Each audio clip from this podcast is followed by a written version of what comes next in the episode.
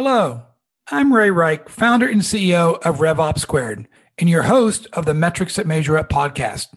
We talk to a wide variety of B2B, SaaS, and cloud thought leaders, executives, investors, and people just like you to discuss the metrics and benchmarks they use to make metrics informed decisions. Now, on to today's show.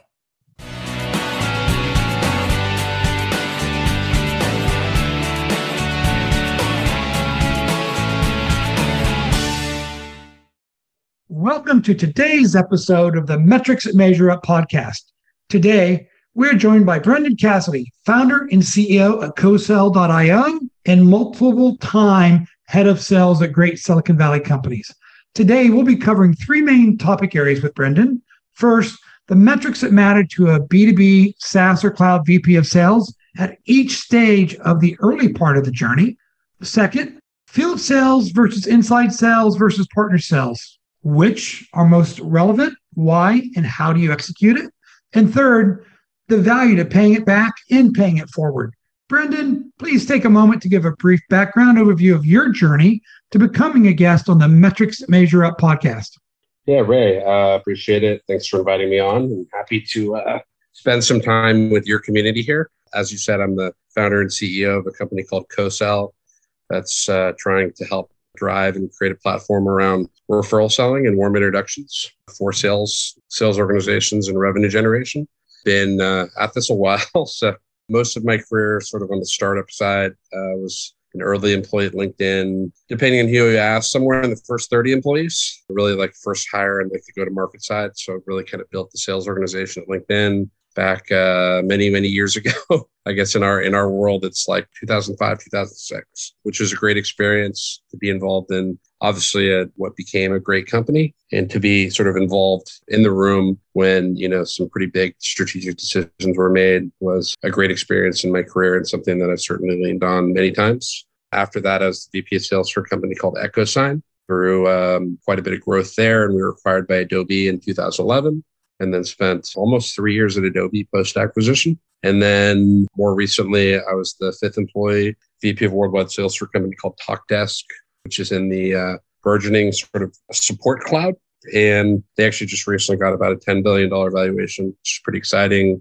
And then was also founding advisor for a company called Gong, which is just got a $7 billion valuation. And I helped, literally was in the basement with their founders, sort of bringing their first 50 customers on. So yeah, that's who I am.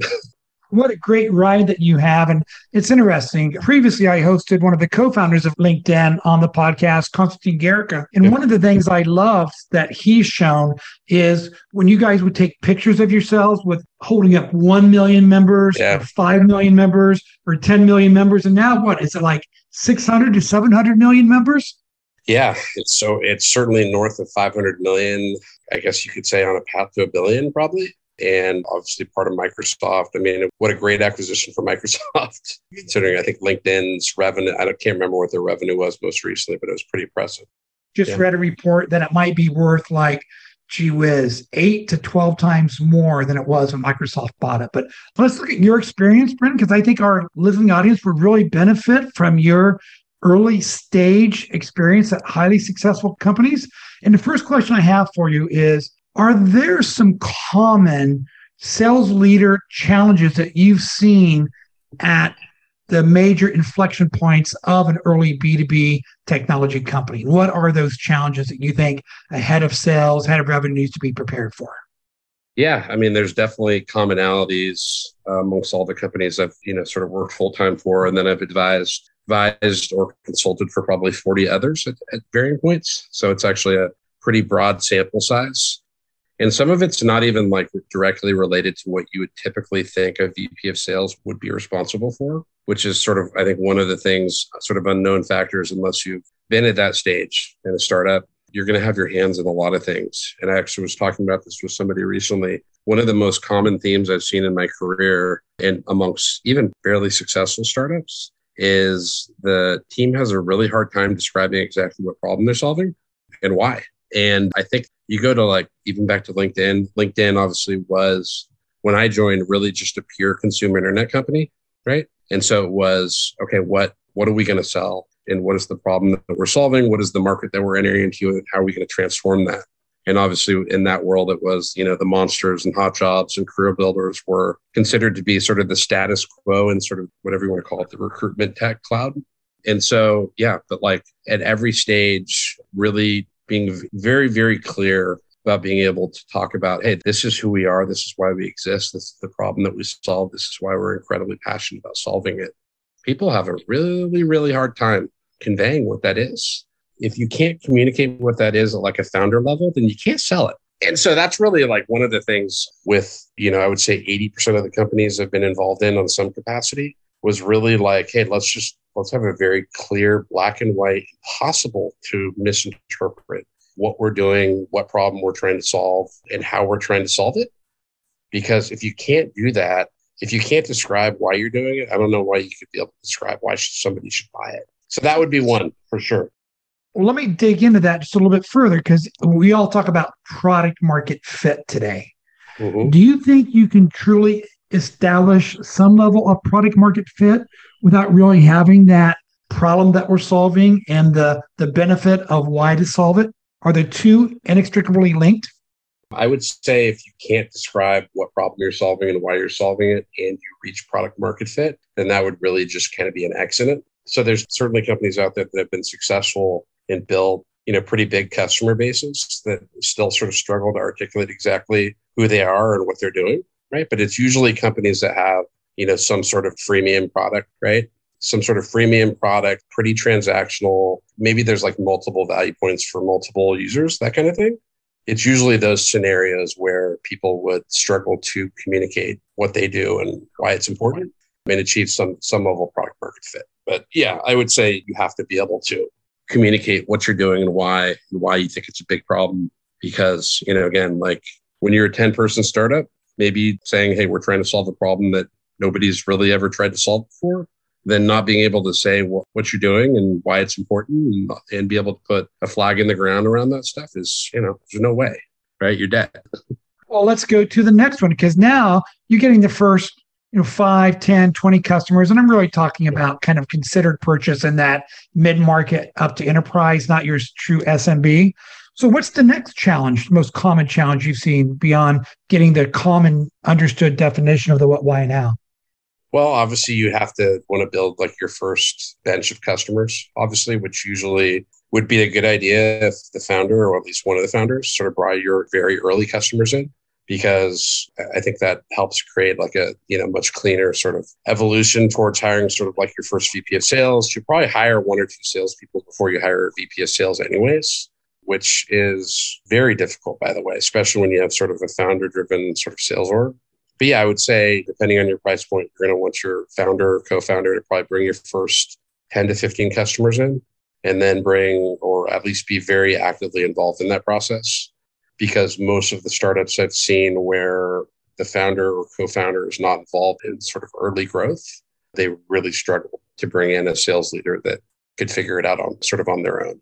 So I would say first 10 to 15 customers, hire two salespeople, which quite frankly, having like pretty different profiles for those people, I think is good because the reality is you're not entirely sure yet what type of person is going to be successful here. And then once you can get sort of two reps that can hit a number on some level, then I think you can think about bringing in like your first sales leader, your first head of sales or VP of sales, which is also really, really hard to do and is generally missed about 90% of the time with startups. I would say their first VP of sales probably lasts less than a year. Okay, well, let's double click on that because that's real important for the founders and earlier stage companies in our listening audience. Number one, I see a trend of people not wanting to hire two sales reps early on after the founder led sales, but trying to get that hybrid, you know, VP of sales who really is a superstar closer and maybe have them bring in one more person. Do you think having the VP of sales as a quota carrying closer is a mistake in that first step after founder led sales? Yes, there is the title called a sales leader, right? The title is really not for me that important. It is for the person it's important, right? Most likely, whoever you hire to be your first sales leader is, is going to want a VP of title. But if it's a head of sales, it could be somebody that is sort of an up and comer, right? Call it a, you know, sort of get somebody on the ascension, so to speak. And generally, I would encourage that kind of hire for your first VP of sales. So it's probably, you know, hiring somebody that has been a like a director, a head of sales, or a number two under a VP of sales that you respect, or a startup that's had some level of success, I think is a really good profile to look at for that first sales leadership role. I do think that they should own a number. Like their focus should be on owning sort of an overall number of growth. Obviously, if they're likely going to be a lot more hands on at that stage than they would at a later stage, which is fine. But like, I'm not a huge fan of having a, your first VP of sales or head of sales have sort of carrying their own bag because on some level they're how do you view them beyond sort of the individual contributor if you're founder right which can be problematic because what if they're successful right? Anyways yeah i think generally your first vp of sales you want them to own a number and they can you know and they're going to probably have a couple salespeople there. And if they want to be super hands on on sort of getting into that number or not i mean the point is is that is hitting that number not necessarily an individual bag. Now, Brendan, you said something else, which I think some of our audience might be shocked at that 90% of the first VP of sales hires were yeah. actually fail and not make it. And I think most people already know that the average tenure of a VP of sales in B2B tech is around 18 months, depending which on what think, research which, which, a lot of people think is too high a number, by the way. Yeah, I've I've seen 14 to 18, but let's dig into why that's a whole conversation that could last a long time. Yes, I'm happy to go as as shallow or deep on that if, as you want. Uh, go ahead and rip away. This is really valuable. Yeah, I mean, there's a lot of reasons. First off, you know, one of the biggest reasons why, which is I, I definitely see investors and startup startup founders sort of moving away from this through the years. But right, traditionally it was like, let's go get that person out of Salesforce or Oracle or one of those types of organizations which has literally zero commonality with the startup in any way, right?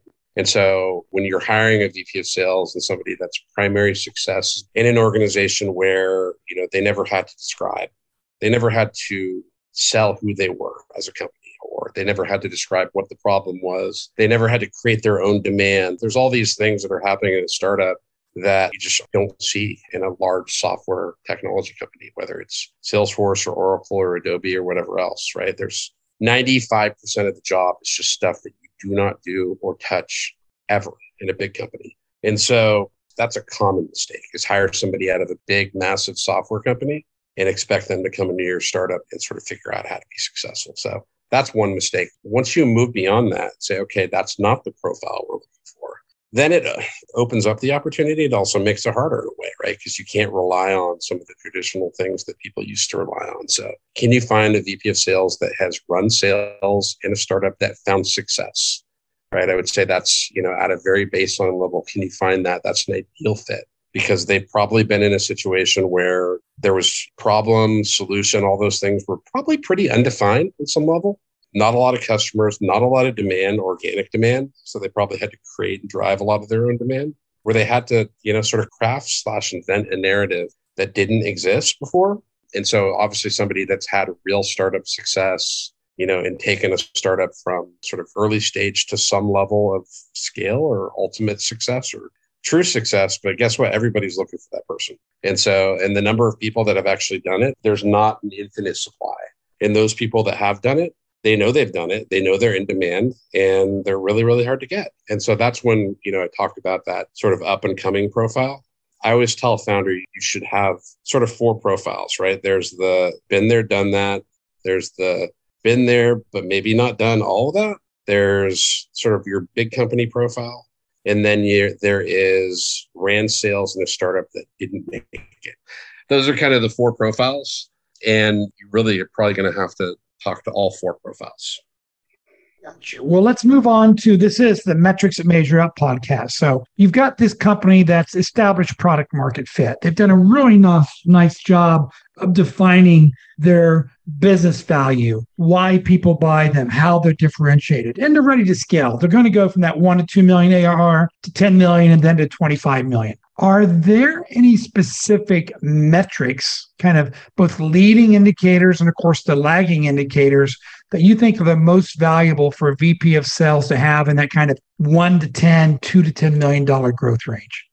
Yeah. I mean, obviously, sort of can you build and create scalable demand? I think is a huge metric, right? And how you define demand or what the different sort of funnels for demand are varies by the company, right? Some companies are very sort of marketing driven. So marketing is going to have you know some sort of broad MQL target that then that needs to become like an SQL target. Some companies are all outbound, where there's no organic demand, and they have to go out where literally sales owns the responsibility to create and drive all the demand as well as close all those opportunities that, that come through that. But uh, yeah, I believe that that's the primary piece, which is how much demand do we need to create per rep to have some level of success? And then, you know, obviously all the metrics can sort of work off of that sort of fulcrum, right? So what if it's like, hey, we know that if we create sort of 20 net new qualified opportunities a month or 10 qualified net new opportunities a month per rep, we know that they'll close three at an average deal size of X. And thus, you can sort of roughly sort of translate that into how many salespeople can we support given the amount of demand that we can create. I think that's a pretty good metric to be at the centerpiece of growth for a while, from one to 30, probably, which is how much demand we can create. And then also who's who's responsible for driving that demand, which is important because if you go back 15, 20 years, used to be marketing right? That used to be a marketing driven sort of marketing full 100% ownership of that at one point. Now it's almost completely reversed where sales owns it much of the time. So I would say that would be it, which is qualified net new opportunities as, you know, a pretty big metric to put at the centerpiece of your strategy to scale. So we got kind of the pipeline and yeah. definitely the kind of leading indicators to pipeline. Maybe it's your marketing qualified lead to sales qualified lead, sales qualified lead to at least stage one as a qualified opportunity. What do you think about a metric like pipeline coverage ratio in that kind of one to 10 million? Does it really matter that you know, hey, to get $500,000 or a million dollars of new ARR next quarter, I need to have a 5x pipeline coverage ratio? Is that pretty important, Brendan? Yeah, but those are super variable stats, super variable metrics, right? To say that, hey, I need 5x coverage or 3x coverage or whatever it is, that really is like requires some historical data to tell you. I mean, you can guess, right? You can guess, or you could just come up with a metric out of thin air and say, hey, I need 5x coverage. But like, that's not really scientific. There is an actual number there of like how much coverage you need. And saying I need 5x coverage is pretty arbitrary, right?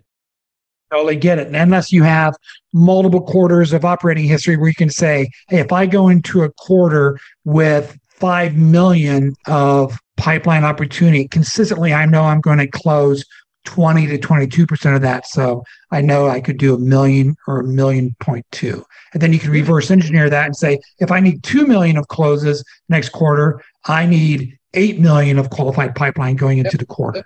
It is. I, I, reverse engineering is a great way to come up with some slightly truthful metrics, you know, in, in a lot of the, you know, sort of whatever zero to 20, zero to 30 range of growth. But there's a lot of things we say we do in sales leadership that we say are like science that are pretty arbitrary, in fact. Ah, well, you know what they say, Brendan? Lies, damn lies, and statistics or data. You can tell any story you want if you're good with data. So let me ask you this question with the success you've had. Is mm-hmm. there a metric that the CEO or CFO, he said, Hey, Brendan, I really need you to meet this metric that you're like, what a stupid metric is i.e. your least favorite sales metric you've had to manage to. I mean, I think anytime your CEO is in the weeds of like, you know, like how many calls your team's making a day, that kind of stuff, right? Those kind of metrics. how many calls, how many emails, and all the rest. I would say most VPs of sales would say, ah, this is not really where I want to be right now. Yeah. So I would say, like, yeah, when you have a CEO that's been like, hey, your team is like literally tracking like how many calls and how many emails the team is sending on a day to day basis, which, by the way, a lot of that's empty activity, quite frankly. It's that kind of stuff that really most VPs of sales don't really want to be in that situation. Yeah, I totally agree with you. And by the way, when you talked about that kind of, uh, I'll call it fake activity importance, you know, some of my best sales development reps I've ever had on my team did half of the outbound activity, but twice as the output because it was more considered, thoughtful, kind of researched out outreach versus mm-hmm. shotgun. Just try to get 100 people a day. And if they answer the phone, I'm not sure what I'm going to say to them, right? Yeah, we've reached yeah. a point now where everything, a lot of what people are doing in sales organizations, they're always trying to supersize it. of like, how do I mass produce a bunch of emails to make them look personalized or a bunch of calls to make them look personalized? It's just flat out not effective anymore, right? Like we could say, oh, it's got sort of declining throughput and, you know, you have diminishing, or it just doesn't work. And like, that's the one thing I'm sure of a lot of our these activities, you know, call them empty activities or activities that are not strategic in any way. Everybody's done them to the moon and back now, and customers have figured it out. They just avoid it entirely. Let's do what a lot of both great entrepreneurs and companies do early on, and that's pivot a little bit. And I'm going to anchor on something you said about kind of that meaningless outreach. I saw a post of yours, and I think you were commenting on a post by Scott Leese, who is a big sales influencer on LinkedIn.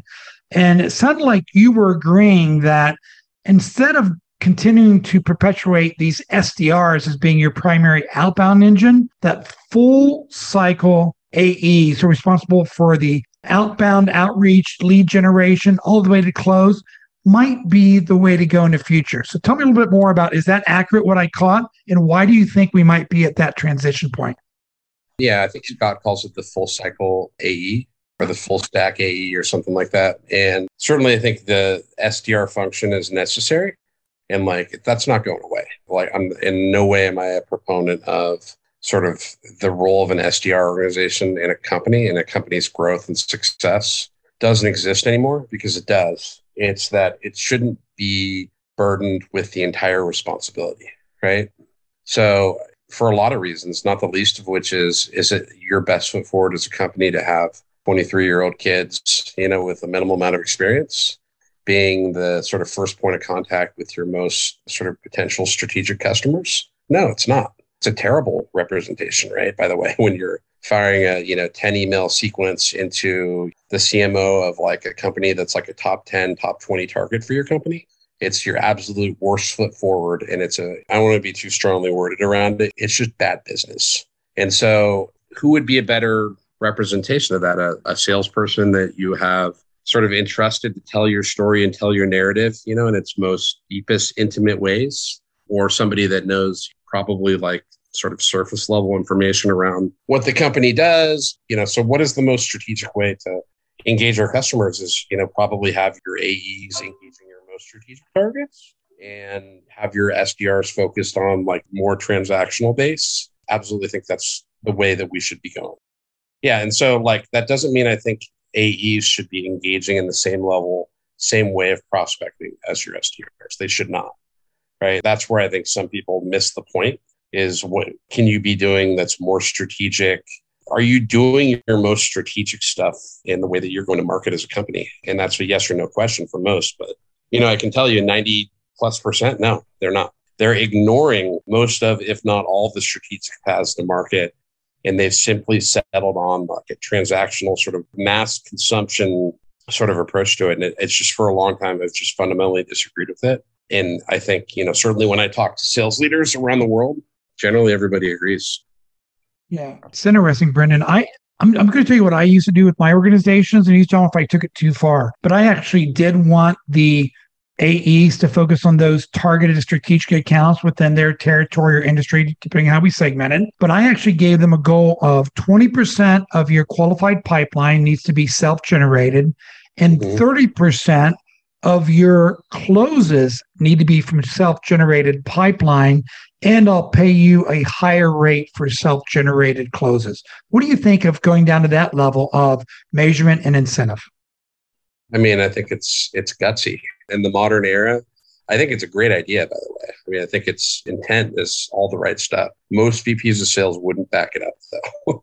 they would say, hey, you should be doing these things, but most would not change their comp to reflect it. But I, I, I can't say that I disagree with it, to be honest. Now, the question is, you know, how are your AEs generating some of their own pipeline?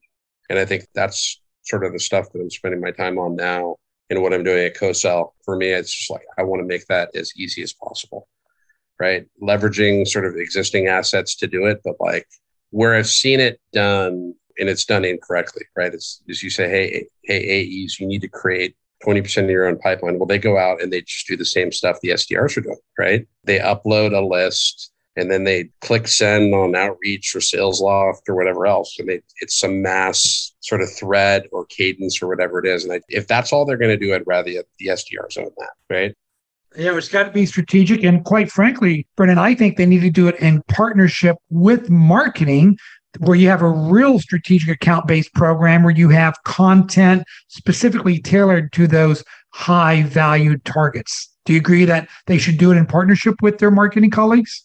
Should be, yeah. At one point, a, a guy named Bill Binch, who was the VP of sales for a company called Marketo, you probably know Bill. Not only do I know Bill, I know Bill's dad, who was at Oracle. Okay, there you go. It's a small world in our community, I guess. But you know, I think Bill wrote something about how like I think it was like outbound sales is dead or something like that. He wrote this like 12 years ago or something like that. But now it's shifted all the way to the other side, right? here I can tell you this: I passed on a lot of jobs, and I know other VPs of sales who passed on a lot of jobs. I'm talking hundreds, where they were going to walk into a situation in which they owned 100% responsibility to drive all demand. That's not a good situation to walk into as a sales leader because that's its own thing, right? And so when sales owns all of it, marketing owns none of it.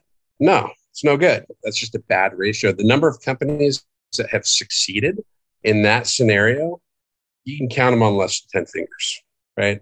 And I can give you on more than 10 fingers the number of startups that have never been able to drive any type of organic or sort of marketing driven demand that tried to sort of brute force it all the way and just didn't get there. And they were some incredibly talented VPs of sales and talented teams, but like it's just too big a burden to make the market and then capitalize on it all yourself. I could go on this all day. And and the problem is is that there's so many so much technology, so much venture capital flowing out there that like what are the odds any one startup is going to have any organic demand? right? Well, it's to, to your point, Brendan, when you have 8,000 now hitting almost 9,000 Martech vendors and 5,000 going to 10,000 sales tech vendors. There's a lot of noise out there. And one of the reasons I was excited to have you on the podcast is you've had experience of having to build that pipeline and help scale a company from the beginning. And now you're looking at another channel of potential pipeline, and that is referral sales. So can you talk a little bit about, man, what stimulated you to do this and what it is? Uh, yeah, I mean, I think it's all the stuff I talked about, right? Which is that you talk to so many companies today, and you're like, well, most good VPs of sales, one of the first questions I'll ask is, how many leads? You know, how many leads do you guys get a month, right? And that's recently it's zero, right? And so I was sort of that approach of like, I didn't want to make a thousand calls; I wanted to make ten. I always wanted to come in warm, or at least with the appearance of warm, like through a relationship, through a referral, something I could reference, which would give me credibility in the door and it makes this job so much easier when there is some sort of reference point your sales profit process. And so what we're trying to do is just make sort of referral selling and relationship selling like incredibly easy for any company that wants to do it. That's, I would say that at a 50,000 foot level, that's what we're trying to do. Is um, that from referrals from people inside your company or even outside your company to get referrals? Yeah. So referrals from investors, advisors, influencers, basically anybody that has any kind of sort of vested interest in your success. And by the way, there's for any one company, there's quite a few people that sort of fit that description. And so we sort of allow them to sort of like connect their networks with your network as a company in a way that, you know, allows you to kind of sell through them and sort of leverage them, of which they're all willing to do. And then we also have this like influencer community that really sort of helps flywheel the early stages. Yeah, but we have a group of former like VPs of sales and operators tons of other VPs of sales. Same thing on the marketing side, same thing on the side. We have our own networks that we can sort of connect people with where they can drive direct production and referral to companies that they want to sell to. So that's the world we're trying to create. So step one in that process was concerning yourself. So you know, it's really interesting, Brendan, and I think this is going to be important for our listening audience. So there was a lot of ideas out there today, and there's ideas from 10, 15, 20 years ago that didn't work. And now they may be more appropriate in this environment. In fact, I think you worked with a good friend of mine back in the mid 2000s named Chris Roon at Spoke Software. Is that right? Yeah, that, that's a heck of a reference right there. I, I like thought that. it would be, but yeah, wasn't I, this I, part of what they were trying to accomplish back in 2004 and 2005? Yeah, I mean, through a little bit, you know, sort of different way, right? So Spoke was trying to, I guess, maybe sort of back into the graph in sort of maybe a non opt in way. And what we've done is we just created the graph. We brought everybody in and made them partners, kind of so to speak. So our graph exists. You don't have to kind of back into it, but certainly for sure. And one of our sort of our lead seed investor was also a spoke investor, right? And was on the board for spoke back in the time that I was there. It's a long time ago. And most people listening to this never heard of spoke, by the way. but it was it was where I was before LinkedIn. But yeah, I think trying to solve this problem, right, which is making referrals really, really easy for companies to access and find. It's the world that I want to live in, and that's why I did it. You know, it's just because no more cold calls, please. You know, you want an introduction here, you can have it.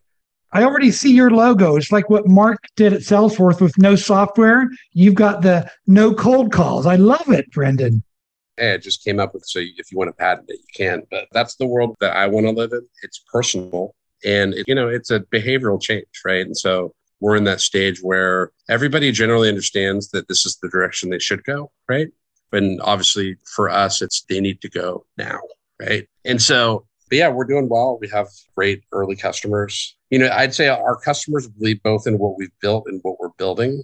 And our vision of this is that you know you can have this sort of referral aggregated referral network within your company that you you guys own it's proprietary that's extraordinarily valuable and i would say more valuable than sort of any go to market technology in the sales cloud if we can make this vision a reality that's what we're trying to do well, that is part of the fun of being the entrepreneur journey. So I wish you all the luck in the world and all the best because this B2B sales profession will really benefit. But unfortunately, we got to wrap up already. And I'm going to let the audience get to know you a little bit better on a personal front by asking you three quick questions, Brendan. And the first one is which CEO or B2B SaaS or cloud company do you think is a must follow today?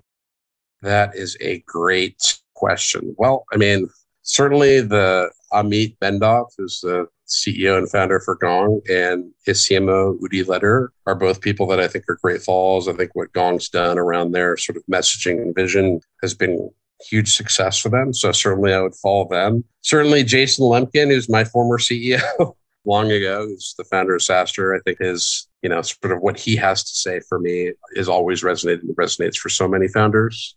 And then, you know, I like what Scott Leese has to say. You know, obviously he's not a, a, CEO and founder. He is of his sort of his own consulting business. But I think in the sales world, every time Scott speaks, I generally kind of nod my head. So those are three great recommendations. Okay, second question. Mm-hmm. As a leader of sales, which tool must every SaaS company be using for their sales organization today, not your own?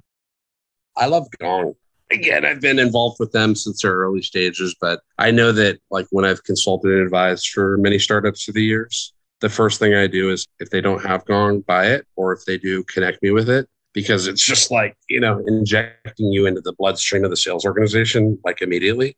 And I, I love that. It's like if I were an NFL coach and I got a new job, the first thing I'd do is I'd watch game film, right? And I think that's what Gong does is really let you really get just into the DNA of the company and their message and story and customers and all that stuff. So that would be the one for me.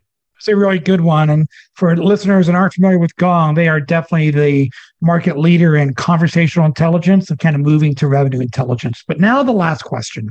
What advice would you give a very recent college graduate or even a first year kind of career professional who wants to be the next great revenue leader for a B2B SaaS and cloud company. What advice do you give them, Brendan? I mean, it's without context, it's hard, right? It's hard to know like that Ray Rike is somebody that I want to be following or that I should listen to when I just graduated from Santa Clara, right? Or St. Mary's for that matter. But yeah, I would say, can you, through your network or people you know, find four or five sales leaders that they think you should follow, right? And then go listen to what they have to say and, and introduce yourselves to them and try to build a relationship with them. You'd be surprised how often we get solicited a lot. Everyone generally is flattered when somebody reaches out and says, Hey, I really respect what you have to say and I would love to, you know, learn from you or learn under you if there was ever any opportunity to do that.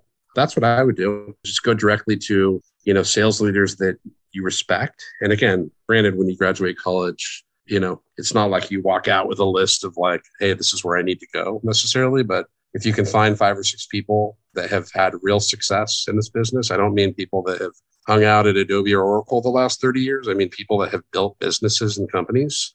I would say follow them and try to connect with them. I had a guy named, his name was Alex Lynn. And this is, I don't know, six or seven years ago. And he was a firefighter in Southern California. And he reached out to me, didn't know me. He knew one person that knew me. And he reached out and said, I want to make a career shift. And, you know, I really respect what you've done and, and the way you've done it. And if there's any way that you could help me make this shift, I'll start at the bottom. I'll do whatever it takes. And recommended him a couple places. And now he's, I think, one of the most successful salespeople at Gong now as an account executive. Because to me, that first, it shows some courage that you reached out. Second, it shows that you're sort of willing to do it. Yeah, that would be one recommendation. Let's go out and find and connect with some VPs of sales or revenue leaders that's really great advice. And I'll tell you, for those people who are kind of earlier career and are thinking about is B2B sales a career, the B2B cloud industry in 2020 was about 350 billion of revenue in total. It's projected to be over 800 billion by 2025. And I was just talking to another guest who is forecasting the need for 300,000 more B2B sales professionals to get the industry to that level. So great opportunity and talking to people, been there, done that. What a great approach. But unfortunately, Brendan, this is the end of this episode. Thank you so much for being my guest. To our listening audience, thank you so much for your time. And if you are enjoying our guests and the topics that we discuss on the Metrics that Measure Up podcast, it would mean the world to us if you would subscribe to our podcast on your favorite podcast app and provide us a rating and your comments and how we can make this show even better. Brendan, thank you so much for being our guest today. Thank you, Ray. Appreciate it. Thank you for listening to today's Metrics that Measure Up podcast. If you would like to learn more about B2B SaaS metrics and benchmarks, please visit revopsquared.com.